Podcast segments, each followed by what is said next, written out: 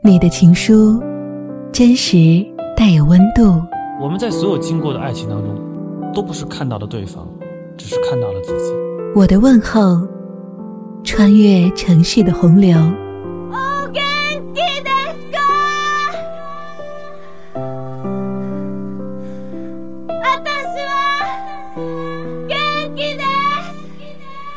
古树上的年轮，不知不觉又多了一圈。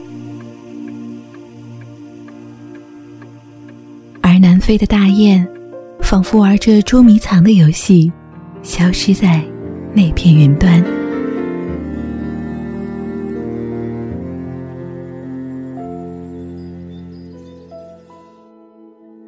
嘿，这里是窗外，我是红体小婉，倾听、记录这似水流年。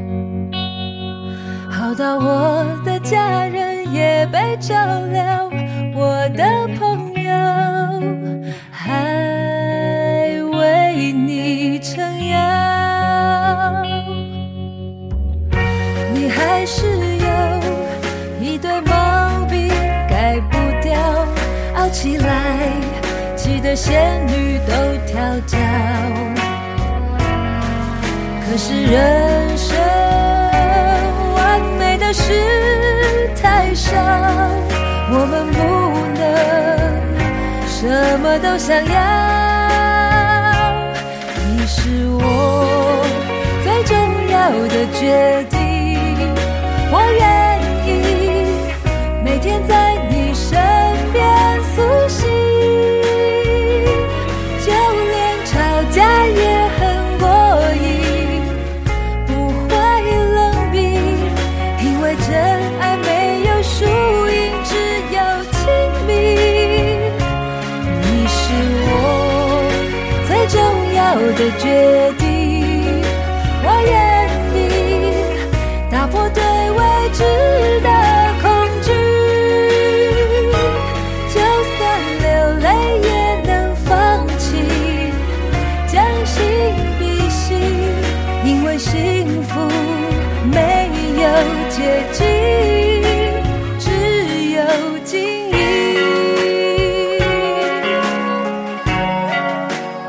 不同的人眼中，有不同颜色的爱情：镀了金色的粉色玫瑰，带着露水的白色风信子，或者开在后花园的紫色蔷薇。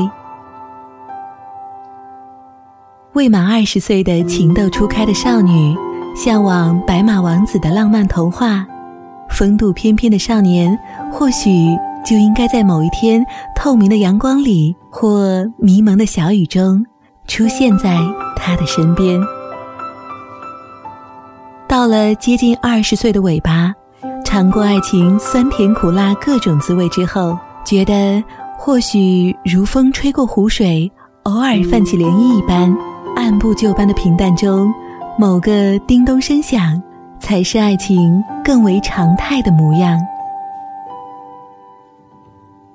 之后为人妻，而后为人母，婚姻这件衣裳，早已经把多年来的爱情藏在口袋的最深处，嘴上提起的大多是孩子如何，工作怎样。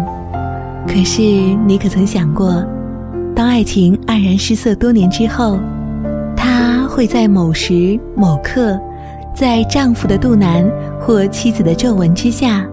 不着痕迹，悄悄的开放，在口袋里，离心脏最接近的地方，沙沙作响，仿佛就像穿着一件久违的红色洋装。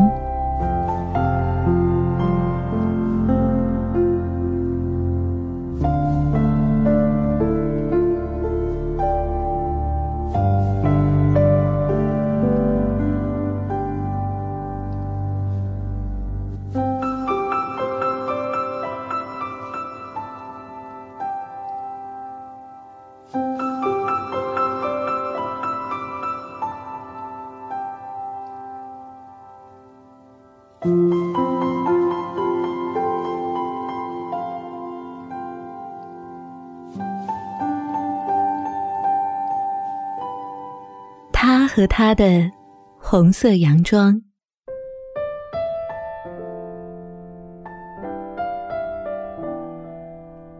佳佳戴着浴帽在厨房，这该是他唯一还算对得起自己的地方。不管平时多么的蓬头垢面。他坚决不让油烟味沾上他乌黑的秀发。今天他要做的是台式卤肉饭，虽然外头二十块钱就能买上一碗现成的，但他总是坚持自己做。在婚姻的课题里，他还是很传统的，坚信着能抓住一个男人的胃，才能抓住他的心。能让爱人回家吃饭，是对家庭的向心力。他并不知道。这些理论到底有没有用？但是遵循的法则总是好的。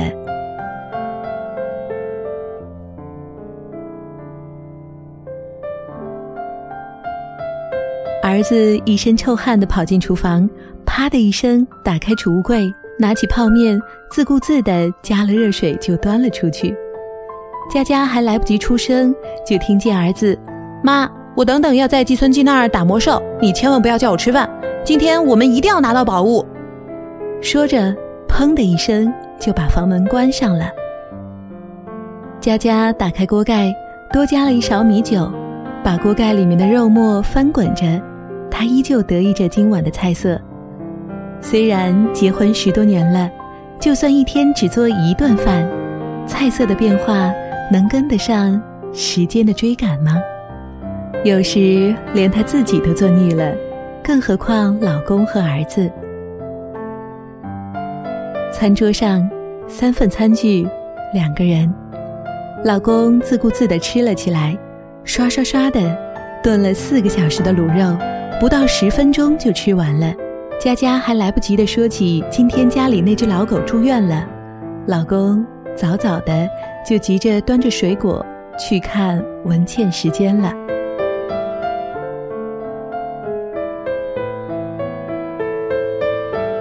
收拾好，佳佳坐在干净的餐桌上，整理老公下班回家顺手带进来的信件。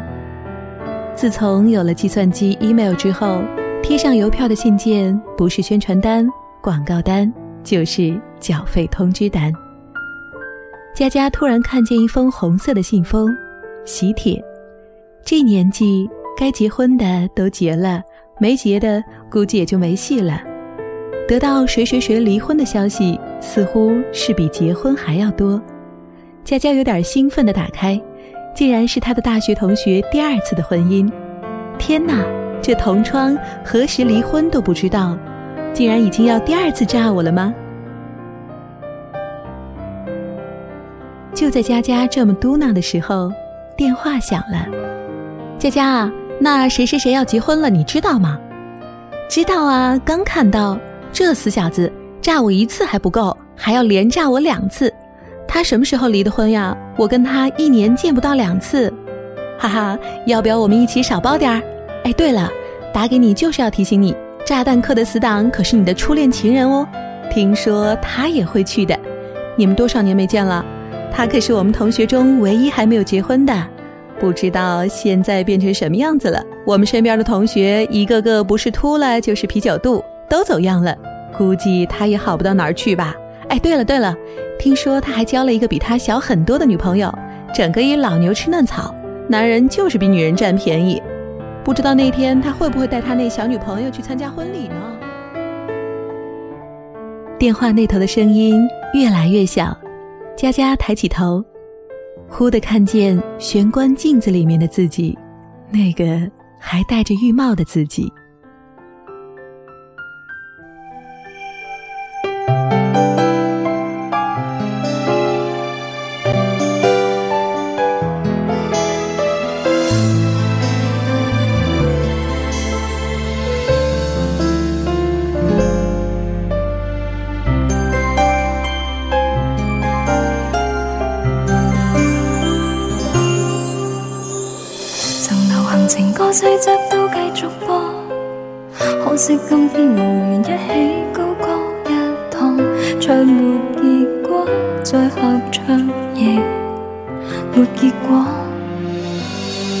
明明从前是我傻，求求你姑息我。填词人替我写出的痛楚，期望你开口唱吧，合唱歌哪可得我？当初你抛开我，我独唱一次认错。你为何留下消失的激情还要热播，谁人仍然是你记住的一个？失去的恋爱难以勉强，开一句声，听着情歌总可满足一秒遐想。日后留恋你的声线，恐怕未放下，明日有不堪设想。的千句亲爱的，恐怕时间到了，抱怨又遇上，我亦无办法。見亮，忘掉我性情一刻可別惆悵，始終無法合唱。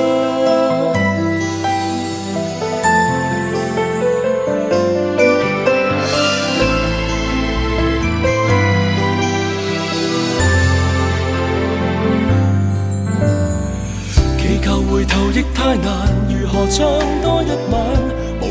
说，我比悲歌更惨。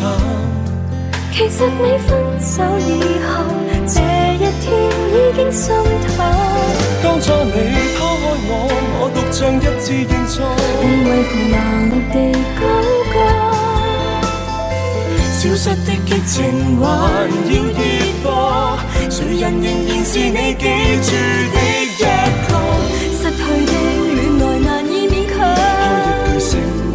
个个总可满足一秒遐想，日后留恋你的声线，恐怕未放下。明夜也不含设想一千句，亲爱的，恐怕时间到了，无缘又遇上，我亦无办法得到兼得。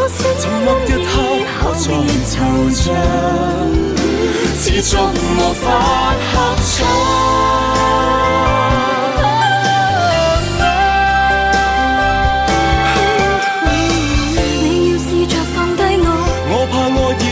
只是结果，以后得一个失去的恋爱难以勉强。开一句聲，听着情歌，总可满足一秒遐想。然後留恋你的声线，恐怕未放下，明日有不堪设想的戰据。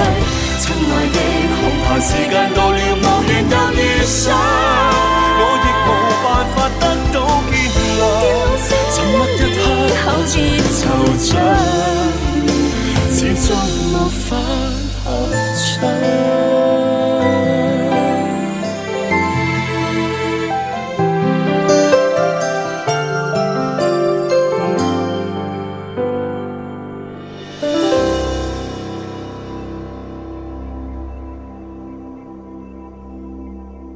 那晚，他睡得很不好。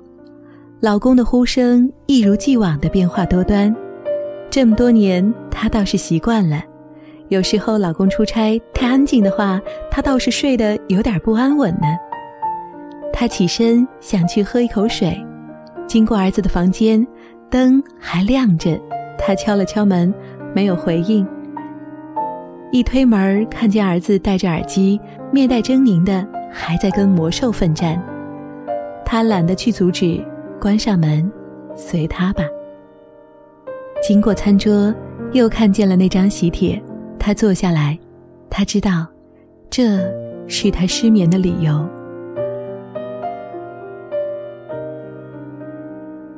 这些年，碟子里面的剩菜都长在了他自己身上。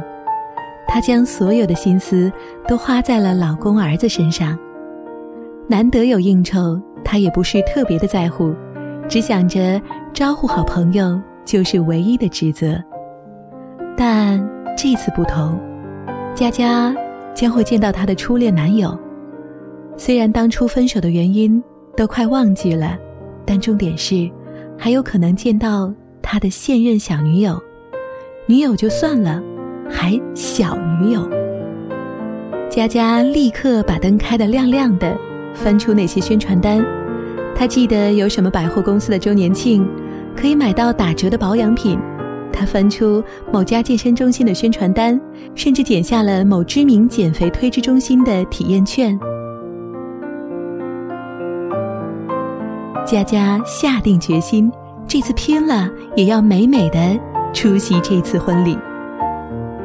接下来的一个星期，佳佳每天只吃水煮青菜。时间上的安排完全与过去十年有很多不同。早晨，他只放了前一晚在便利商店买到的面包在餐桌上，他就出门健身了。下午推脂，晚上如果还有力气的话，他就去做瑜伽、桑拿、做脸。别说晚餐了，老公还没上床，他已经累得不行，瘫在床上了，脸上敷着面膜。身上还穿着全身的调整型内衣。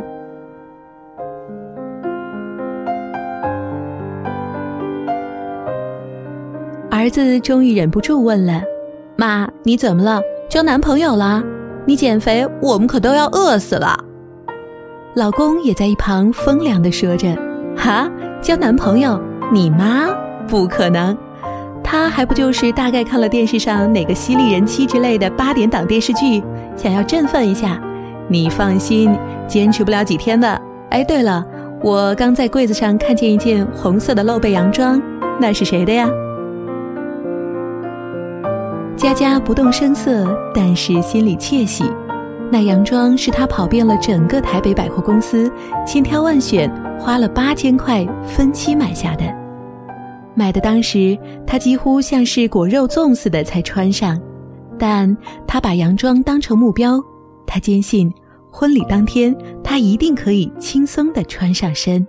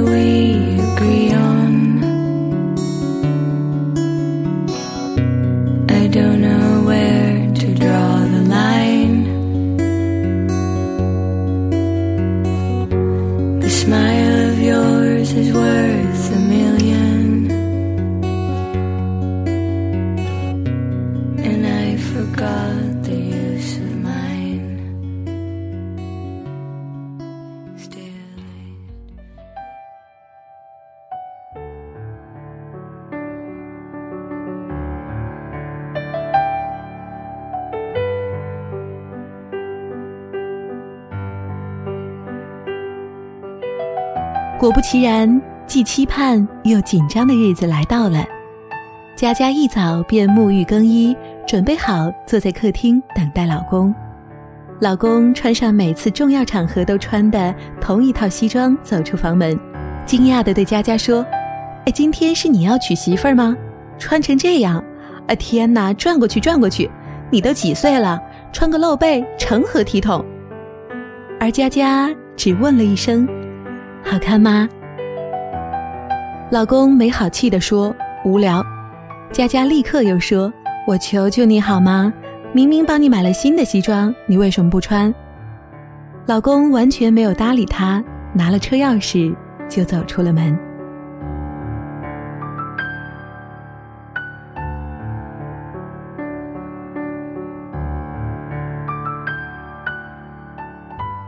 几张诺大的结婚照摆在收礼台，佳佳非常有自信地蹬着她的高跟鞋，跟身边的人打招呼。八卦电话的那个同学更是冲过来似的赞美佳佳，像是换了一个人似的美丽。佳佳安心极了，心想：终于有个好状态见见那个死旧情人了，一定要让他觉得悔不当初。就在这个时候，身后传来了初恋男友的声音：“佳佳，好久不见。”那声调是多么的熟悉。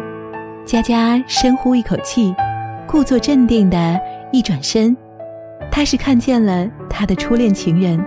不止声音没有变，连身形模样都没有太大的变化。除此之外，佳佳还看见了旧情人身边的。小女友，大约二十出头，身穿了一件跟佳佳一模一样的红色洋装。佳佳完全傻了。这些日子练习过多少次的重逢时的笑容，自以为优雅的仪态，全部都忘了。那小女友身上的红洋装穿得如此自在，如此轻松，脸上看不见皱纹。青春洋溢的笑容更显佳佳脸上陈年僵住的尴尬。这时，八卦朋友还冷不防的来了一句：“真是英雄所见略同啊！”突然，佳佳的老公及时的握住了佳佳的手，又用力的搂了搂她的肩膀。老公态度自若，微笑的说：“你好啊，久仰了，我是佳佳的老公。”这是你女朋友吧？这身儿真好看。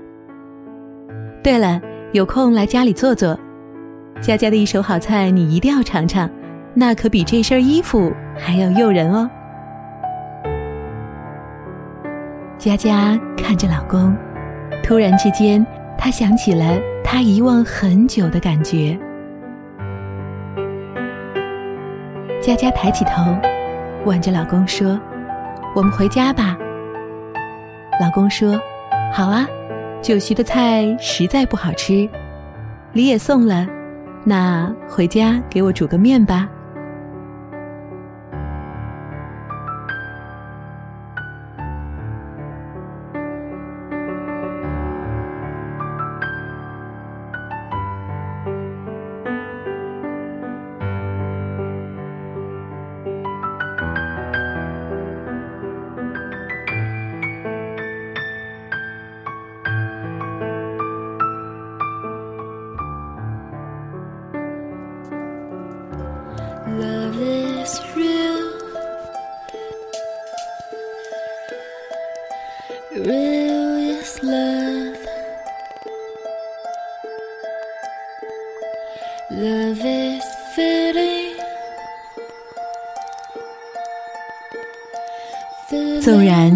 日繁忙，早已不谈情，不说爱，但爱情本身比我们的年龄要年轻。相信爱情，它来过，相信它还在温柔的生长着。Love is touch, touch is love.